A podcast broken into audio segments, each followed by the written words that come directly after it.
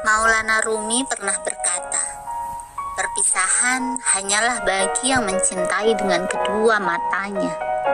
Sedangkan dia yang mencintai dengan jiwa dan hatinya tidak mengenal kata perpisahan. Jadi, kalau masih ada diksi perpisahan, ya berarti memang batas cintanya masih level fisik. Tapi, kalau rasa cinta itu sudah di level jiwa dan hati, tidak ada kata perpisahan. Karena jiwa dan hati tidak terbatas ruang dan waktu, tidak mungkin akan berpisah.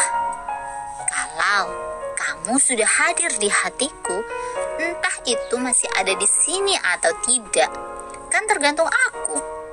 Meskipun itu ternyata kau kawin dengan yang lain atau sebagainya, masih akan tetap ada di hatiku, tidak akan dengan mudah hilang.